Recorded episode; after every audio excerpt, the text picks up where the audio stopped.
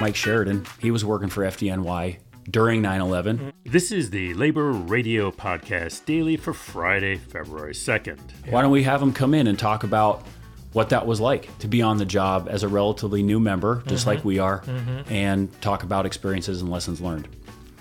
So, Mike came in and talked for about half an hour or so. And the thing that was most striking to everybody in the room was he spent about five minutes talking about the actual event of 9 11 and what that was like.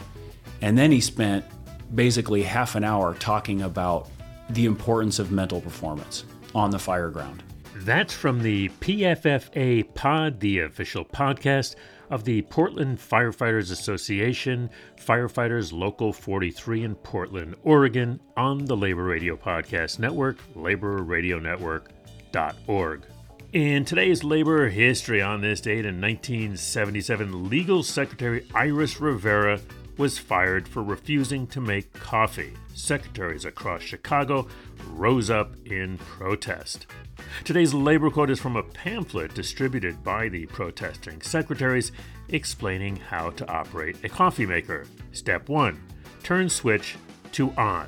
This is the most difficult step, but with practice, even an attorney can do it.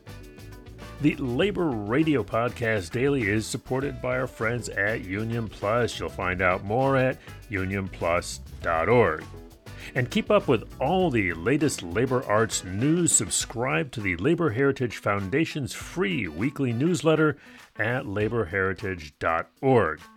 This has been Chris Garlock for the Labor Radio Podcast Network.